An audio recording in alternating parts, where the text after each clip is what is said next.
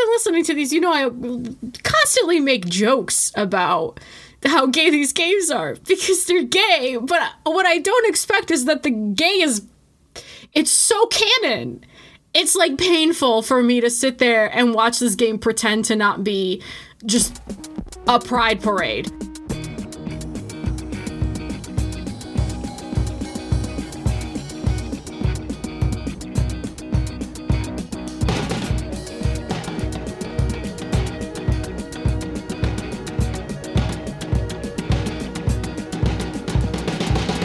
Welcome to Mortified, the Friendship Quest, a podcast where two long distance friends bounce media recommendations, all in hopes the other will like it. I'm Aaron. And I'm a boy stew. And this week, we eat each other's dreams in Kingdom Hearts Dream Drop Distance. Before we rightfully get called an idiot seven ways to Sunday, remember you can help us on Mortified, the Legitimacy Quest, by subscribing to us on YouTube, iTunes, or Spotify, signing up for our monthly newsletter through the link in our show notes, or following us on Twitter and Tumblr at MortifiedPod. Leyla. Aaron. It's that time of the month again. It is. Uh, so we're just going to say this right up top, listeners. We know a whole lot of you don't actually listen to these, and that's completely fine. Uh, these ones are sort of an indulgent one for for your co-hosts. Um, however, you know this one is going to be even looser than the last couple. I feel have been. We're just going to you know, go through our standard structure. And, you know, if we, if this is only a 25 minute conversation, uh, we'll leave it at that. And if this is a two and a half hour conversation, we'll leave it at that. Um, just know that this is going to be uh, a little bit different than our normal episodes. And it's okay if you're just like, I don't need to hear them talk about this almost 10 year old DS game. Um, yeah, sometime after we finished uh, recording our last Kingdom Hearts podcast for 358 over 2, we realized that we were rehashing a lot of the same points we always rehash because the games, for being uh, off the wall, do uh, get a little redundant in some of their themes. So this one's going to be a little bit loose. Um, that being said, uh, boy howdy, do I have a plot summary because this one does This a lot of heavy lifting with the lore. a novella. okay, here we go. I'm going to try and get through it as efficiently as I can. The whole premise of this game is that Riku and Sora must achieve the mark of mastery because even though they've done the Keyblade thing for 400 years now, Yen Sid says they're not good enough. Sora says, fuck you, I'm good enough. Riku says, mm, actually, I could use some training. And Sora goes, you know what? Actually, I'd like to train too, now that Riku's doing it. Uh, this is an atypical trial because young Xehanort spends the whole time chasing the boys around this like dreamscape that they've created and being cryptic as if he knows what's about to happen. Um, human Axel, whose name is Lee, um, wakes up with most of his human organization 13 counterparts but oh no some are still missing including xehanort. Um, still he has a promise to keep as in to roxas and Xion that he's going to go get them.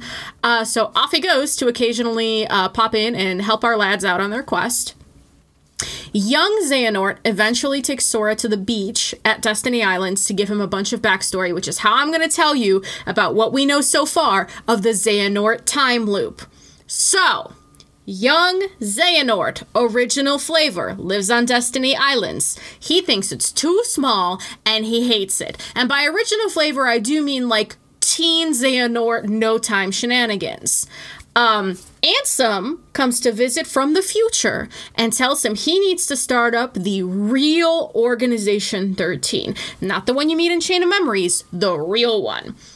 Uh, young Xehanort, flavor blasted, now can time travel to any place or instance in time where a version of him exists, and then he can collect the real Organization 13.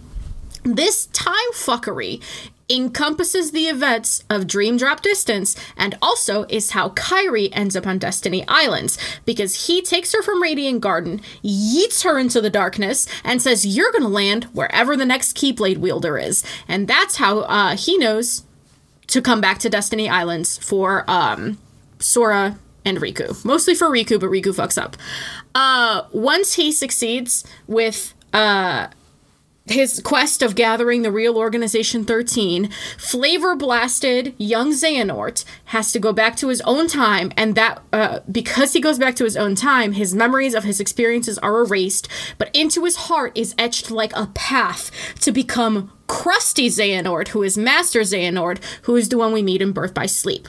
Master Xehanort's crustiness can be staved off by a new vessel, a new body, which is why he possesses Terra in the events of Birth by Sleep.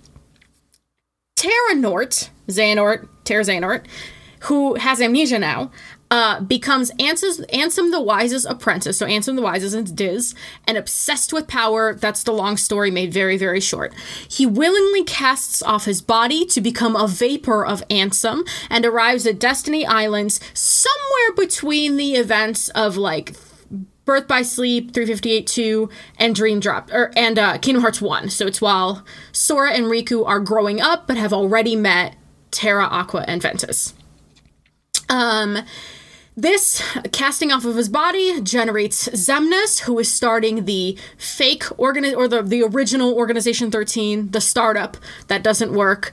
Um, and then Vapor Ansem is the one that travels back to young Xehanort original flavor and starts this time cycle all over again. The where we kind of lose track of this is what happens after Sora defeats Xemnas and Ansem Seeker of Darkness, who is Vapor Ansem, who took over Riku's body. Um, because once those two are defeated, Terra Xehanort gets regenerated, and that's where we kind of lose track of the time loop. We'll figure it back out again in three, but for now we're that's where we're at. So back to Dream Drop Distance. As we traverse through worlds, Sora finds himself in the unlucky position of being tricked off of his beaten path. Tricked, I mean, he's stupid and everyone acknowledges that several times in this game, but you know, I'll give him the benefit of the doubt. And uh, he goes into a version of his own uh, nightmares. He resists the call of his boyfriend calling to him from the sky and dives too deep into his own dreams, so the darkness takes him.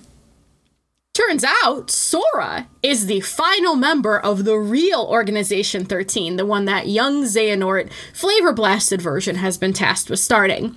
Not that goofy one we've been fighting the whole time.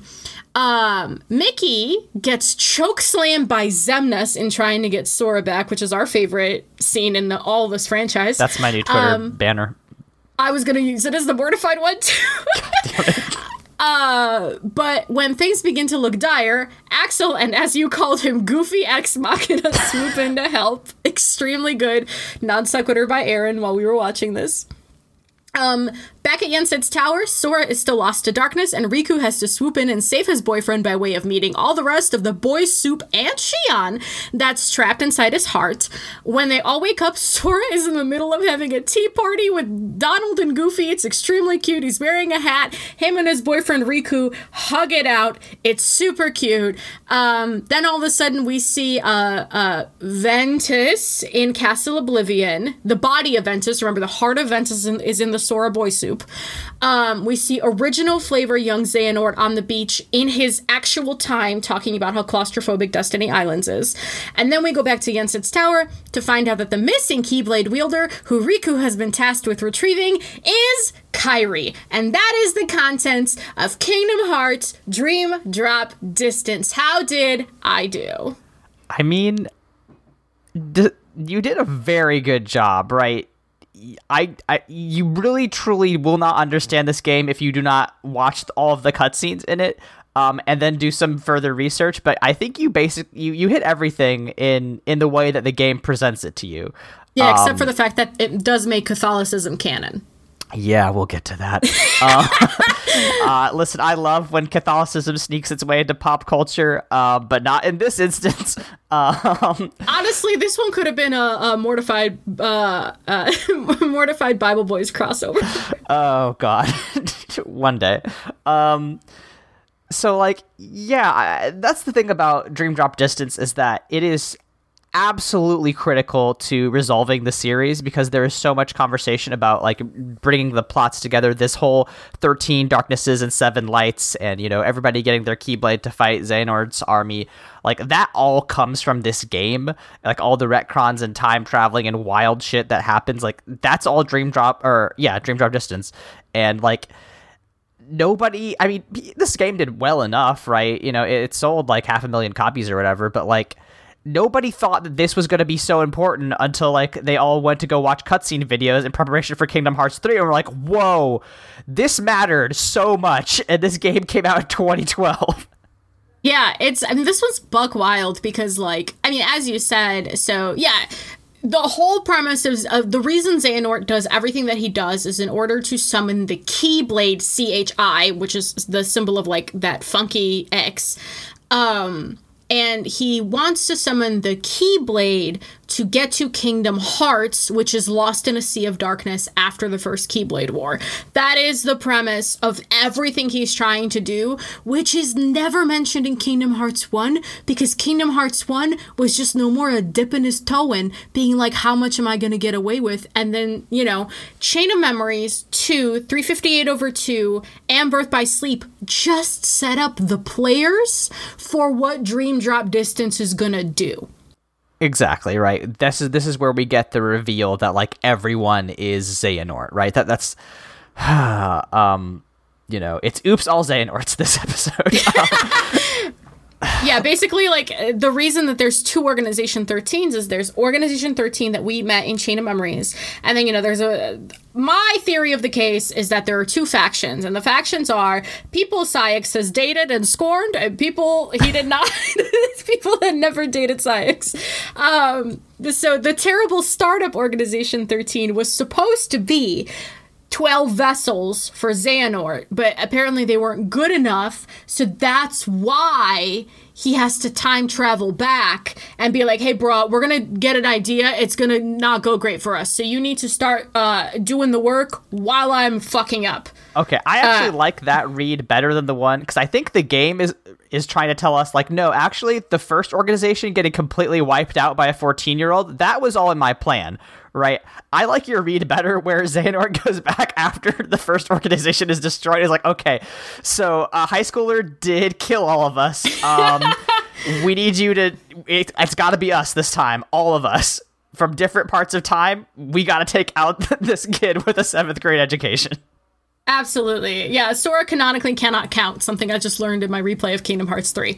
Um, but um, it, this game is, I mean, like, we had to take the reason okay. I could even get the Xehanort time loop as good as I did was because we had to take a 20 minute break. Here's what happened. Uh, my uh, wonderful partner um, often will go out to get do groceries on Sunday when we record Mortified.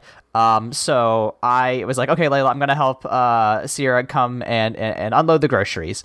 Uh, so that took about ten minutes. When I came back, Leyla was still reading the Kingdom Hearts wiki and said, "I need seven more minutes from you." so I muted my mic and waited patiently until Leyla figured out the Xehanort loop. Well, what he did was he sat there and every once in a while got to watch my face journey because the wiki is so unhinged. uh, yeah, so um, but again, I didn't I couldn't even trace the full Xehanort experience. Like we're gonna need some additional homework and Kingdom Hearts 3 to, to figure it out. But um, yeah, this game is a lot. Um, and uh it does it does however i guess the the part i didn't really get to in my summary it does it present this fun new set of creatures that we never well we don't see again in kingdom hearts 3 at least which are the dream eaters um, which are exactly what they sound like they you know keep i think they're the ones that keep you safe from nightmares right and then nightmares are like their own thing there's two sets of dream eaters there's bad ones and good ones um, but yeah. yes essentially the the good ones protect you from the bad ones Right, and so the whole thing is that while Sora and Riku are doing this, Sora takes the for- Riku takes the form of Sora's Dream Eater. So he's literally keeping him safe from nightmares through the whole gameplay, and it, they befriend these cute fucking creatures. The Dream Eaters are so adorable. They really are. Um, and they're the first summon in Kingdom Hearts 3. So this game does a lot. uh, for that canon. And if you don't understand anything, like the power of waking, which is just Sora being able to unlock worlds that haven't been fully awakened after the defeat of Ansem Seeker of Darkness, um, then you are lost from the fucking opening cutscene onwards.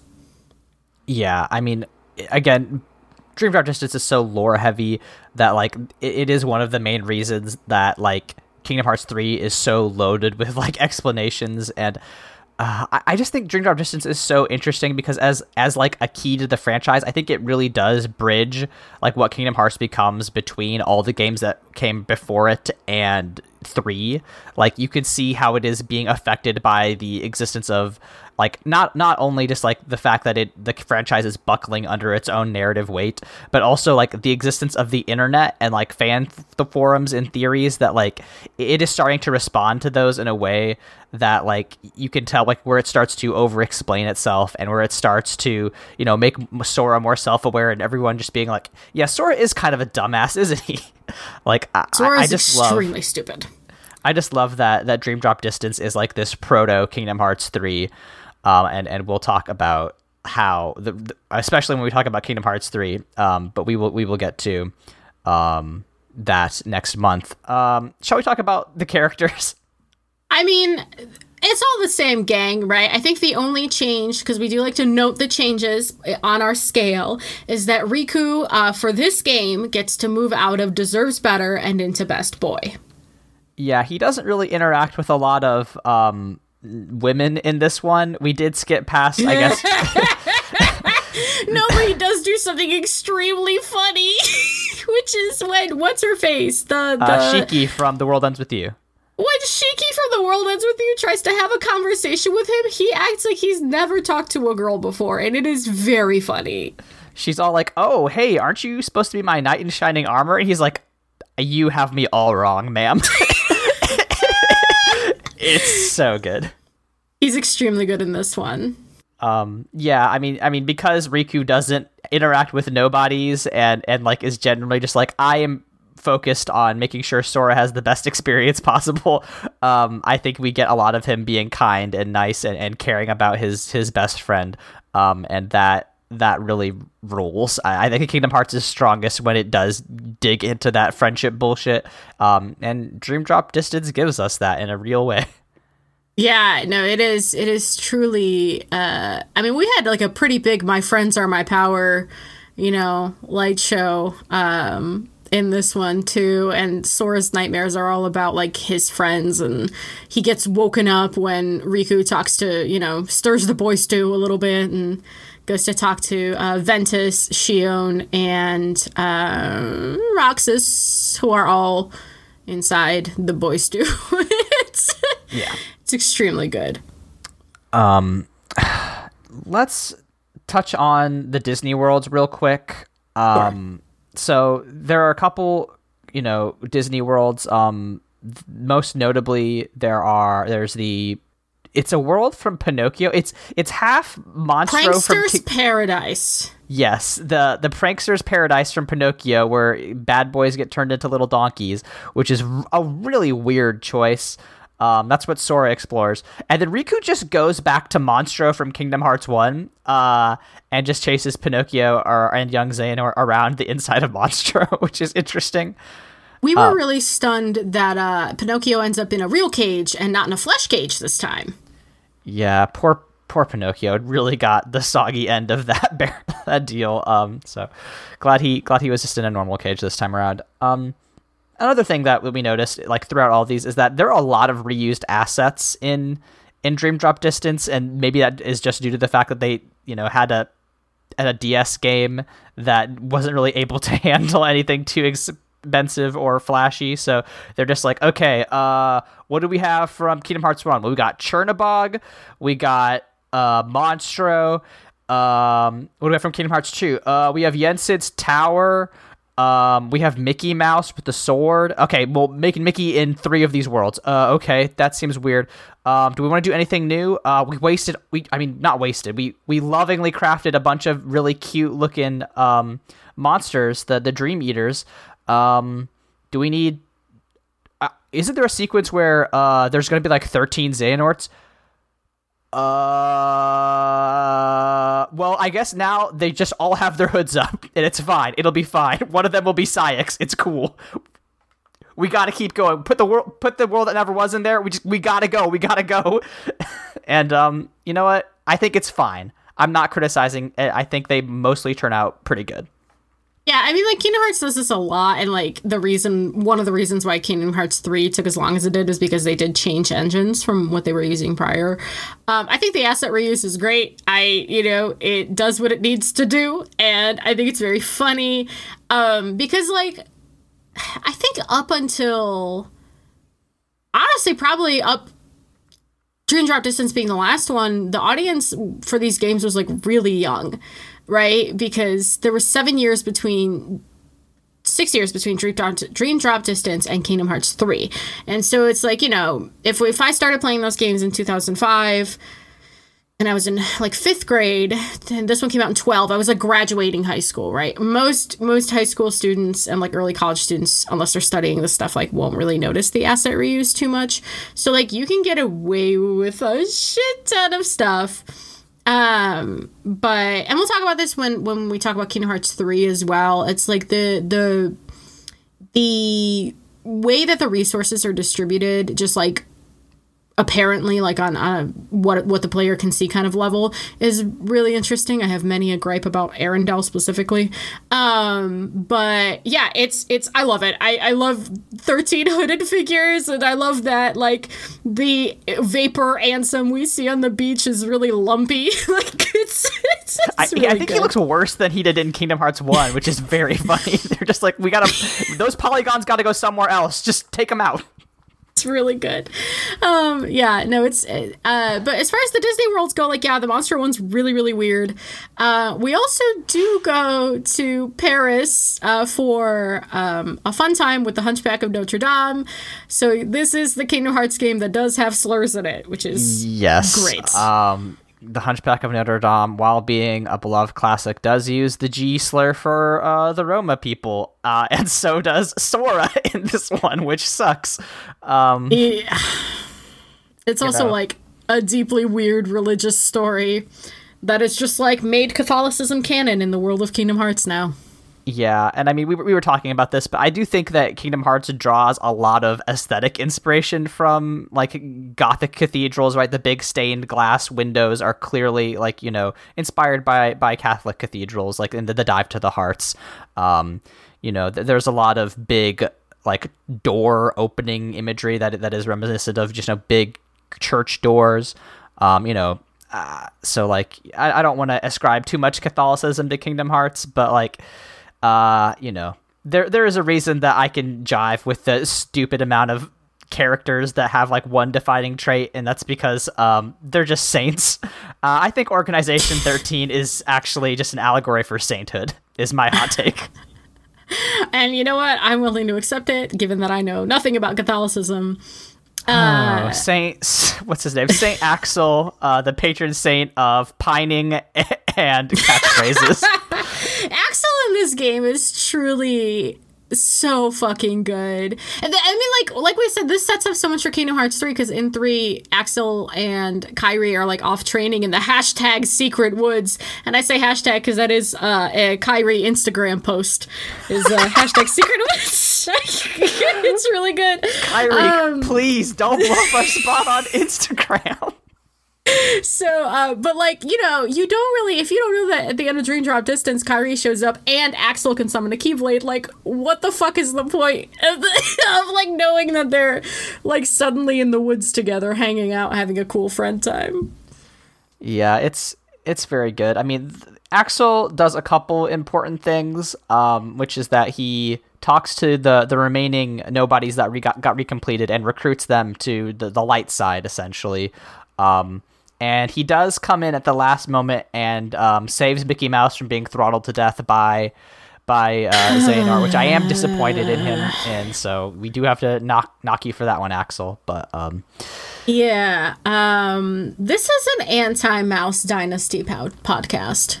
Yeah, I mean we've talked about how much we hate Mickey Mouse uh, on this show multiple times, but there there is definitely um, a scene where um, you know Pete and Maleficent kidnap Minnie um, and you know hold her hostage inside of the castle, and Axel I think rescues her too, which sucks.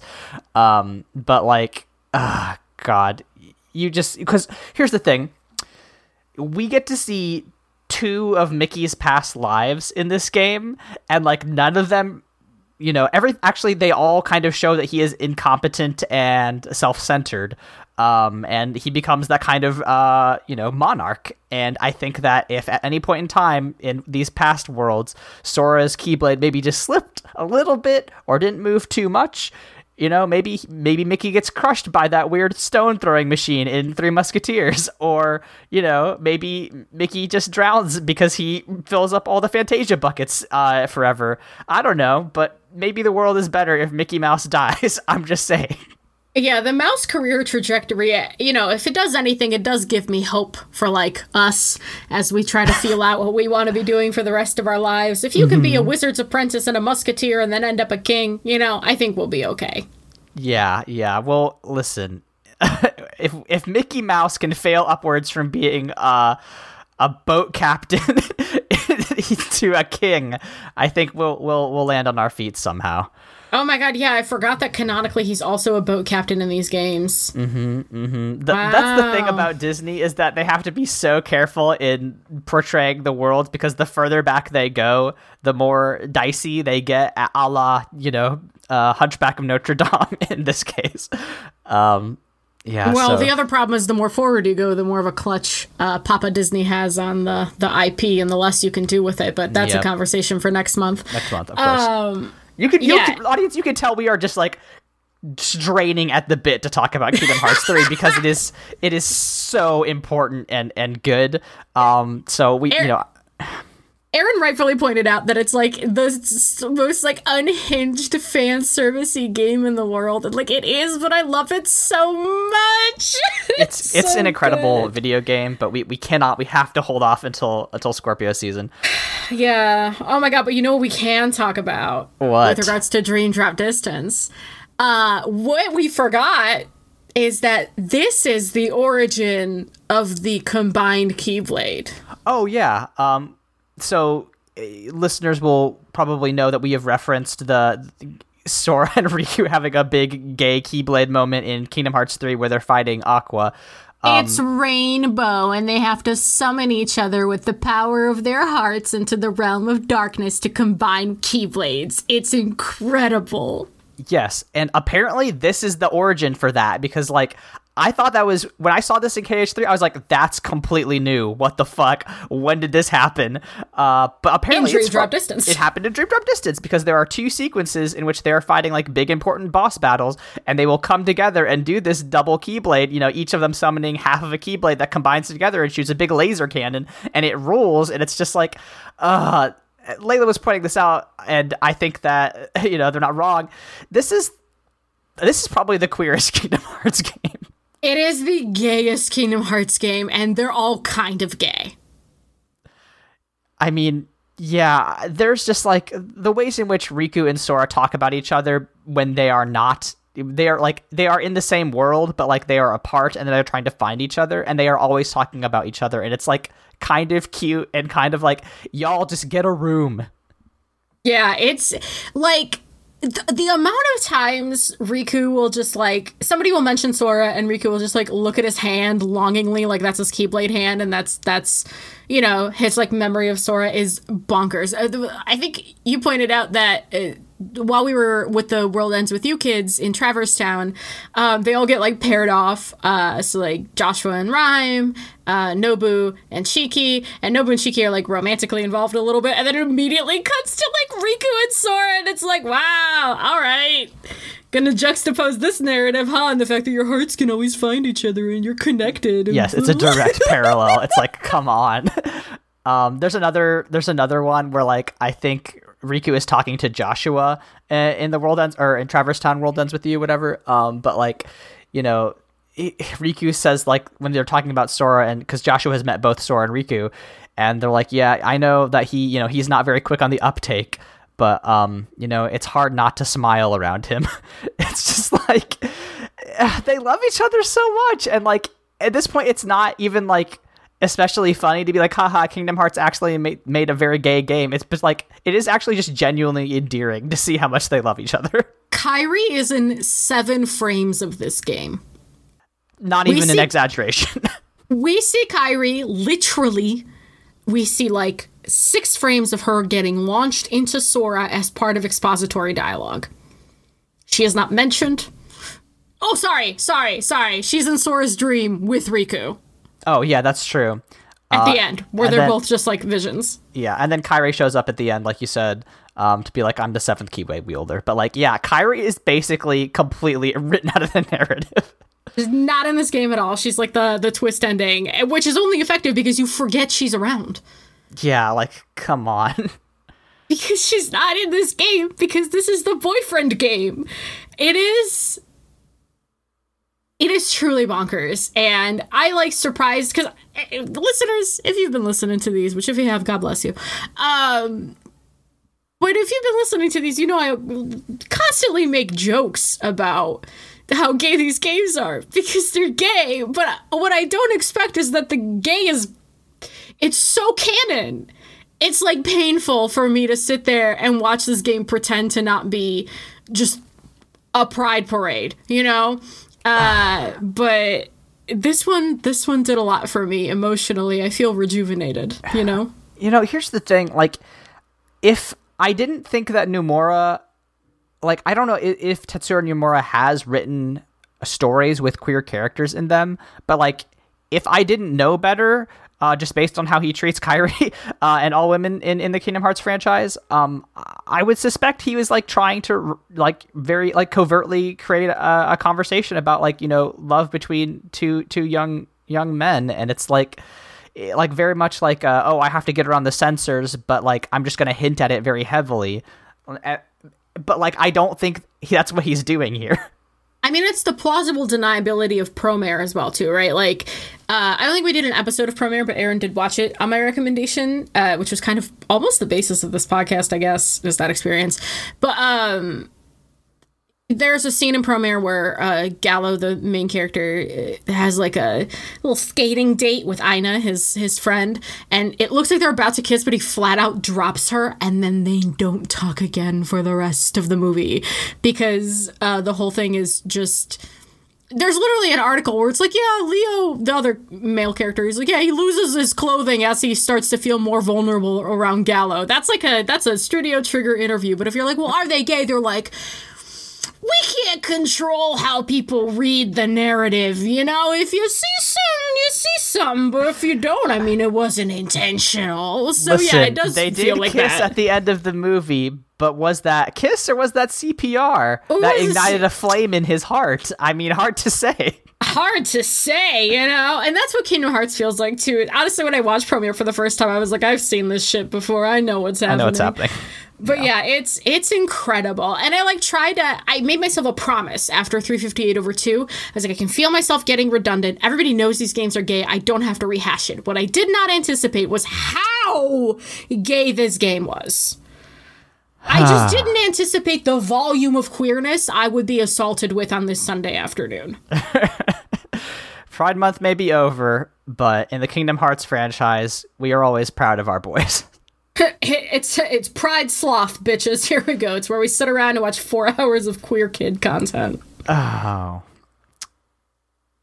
Sora's stupid as hell. I love how stupid he is. Everybody dunks on him constantly, and it's great. That's a real talking point in our notes. And I, this, uh, because I mean, you know, we were talking about these games becoming more self aware, and I think the queerness is part of that. But the other part of it is that everybody calls Sora stupid as shit, um, which is a trend that continues because he is. He's the dumbest boy to have ever dumbed. Um, it's he- really good. At one point, when you know Riku and Ansem Seeker of Darkness are remarking about how Riku was supposed to be the original Keyblade wielder, um, you know, Ansem was just like, "I can't," you know, it was supposed to be or I think it's it, it's young Xehanort, but it's like, yeah, you know, we just followed the Keyblade and we were trying to continue to to spread our our our gospel or whatever. You know, we were trying to take over the world with in make Kingdom Hearts, but that dull, ordinary boy, uh, the second in line to the Keyblade, not even the Keyblade's first choice, kicked our ass so many times. It's just like, uh, there's like a begrudging respect between like the Xehanorts being like, he's dumb as shit, but we have lost him so many times. He's stupid. Well, that's, that's the thing, right? Is like, I think, not to reference another past episode of ours, but like that was the problem we had with Death Note, right? Is that like everybody was constantly anticipating um what the other one was gonna do is that like prolonged fucking tennis game was like the apex of that. I think that maybe if L was dumb as rocks and extremely lucky, that would have made Death Note better. You know what I mean? Mm-hmm. You need balance in all things. The you know the seven uh, Guardians of Light versus the thirteen parts of darkness or whatever. You need you know all things in good measure, and then you need uh, 13 scheming versions of the same motherfucker and one dumb kid. One dumb kid to bring light not only to the sleeping realms, but also to the Super Smash Brothers universe. We should we forgot to mention uh, between this episode and our last episode, uh, it was announced that Sora is going to be in Smash Brothers as the final DLC character, uh, which kicks ass. And um, all we can say is you're welcome, world. Uh, I, I, think am, that Mortified is directly responsible for this. I am begging you motherfuckers to go watch the reveal video because it is the most joyful, wholesome, unhinged two minutes. Mario sees a flame, thrusts his hand into it, and yeets a keyblade out of it that a boy comes out of. And he flies over everyone's heads, and the orchestral arrangement of Simple and Clean plays, and everyone I know cried. Because that song has a hold on a generation of weebs. Oh, God. It's a good fucking song, I don't have to tell you. Yeah, it's incredibly true. Um so anyway, there, that's probably going to be a part of Kingdom Hearts 4 as well. Um uh, as is uh by the way, speaking of heavy lifting that this game does, the world ends with you. Oh yeah, that's true. Um you know, we'll talk about it again in our Kingdom Hearts 3 episode, but um yeah, Neku like when the secret video of um of Kingdom Hearts 3, right? You see the I think it's 104 Shibuya um, that that takes place uh, that the world ends with you takes place in, and like those characters that that are from that game, Sora meets here. So it's like kind of implied that Sora maybe ends up in the real world, and maybe Riku ends up in a dream world, or you know some some alternate reality, um, which is going to be very funny if they if the Kingdom Hearts four is just Dream Drop Distance all over again. But um, you know we'll fucking cross that bridge in a decade. It's uh, uh slumber uh falling far away. That's what it'll be called. That's uh, a little bit too straightforward for a Kingdom Hearts title, I feel. That's true considering Kingdom Hearts 3 opens with Kingdom Hearts 2.9 title card and I almost screamed. It's great. Um, it's literally the devs trolling. But yeah, so uh uh uh this game's incredible, I think. This franchise is almost perfect and I say almost because of the misogyny.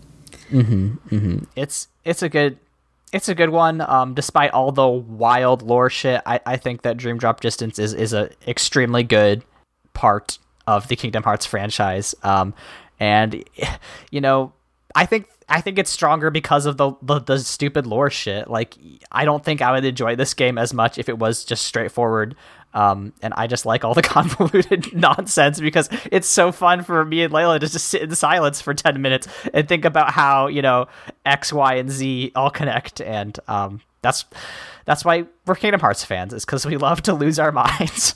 Yeah, I mean, like in front of you, uh, sit humbly a uh, medical grad student and a who loves tabletop role playing games, we should say, uh, and who likes games that are spreadsheets, and a production type who also very likes spreadsheets and was an honor student in her time. Um, these this we are the Venn diagram in the middle of which uh, Kingdom Hearts research exists. Um, but yeah, it's it's truly. Um, I mean, like to the point where in our research, I was like, oh, well, obviously Ansem knows where Riku is because Ansem is Terranort, and Terra is connected to Riku by way of Keyblade. And then you find out that no, that's actually not it. It's because um, Ansem, uh, Flavor Blasted version. No, sorry. Xehanort flavor blasted, launched Kairi to the Destiny Islands as like a Keyblade Seeker, like tile tracking missile. Um, and you know, you have to read a lot of lore to uh, make the connection that Nomura didn't let you make and instead put Kairi in there because you got to keep her relevant somehow, right? Mm-hmm. These poor uh, justice for pink third girls in an anime trio. Oh, that's the mortified uh, way, certainly.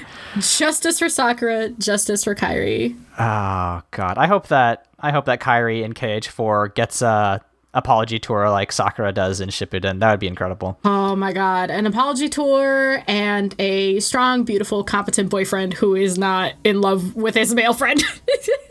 well, Leyla, when we are not constantly referencing the same three media properties.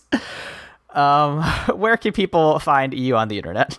Uh, unfortunately, all I'm doing right now is tweeting about Kingdom Hearts 3, but you can find that at L E Y L S E S. Um, what about you? Uh, you can find me on Twitter at AaronSXL, where I tweet about uh, health policy and tabletop RPGs. Um, you can listen to the other podcasts I do at the Bible Boys. It's we're continuing the spooky season. Uh, tomorrow we're gonna re- record the second episode of spooky season with uh, Annabelle, the the haunted doll one, which I thought was marginally scarier than the first one and so much worse narratively. Cannot wait to talk shit about that film. Our theme song is Obsolete by Keshco from the album Filmmakers Reference Kit Volume 2. You can find more of their music at keshco.bandcamp.com. Well, Leyla, uh, you know, what do we tell our listeners at the end of every episode? Leyla? I'm already half Xehanort! Oh, God. We'll see you all next week.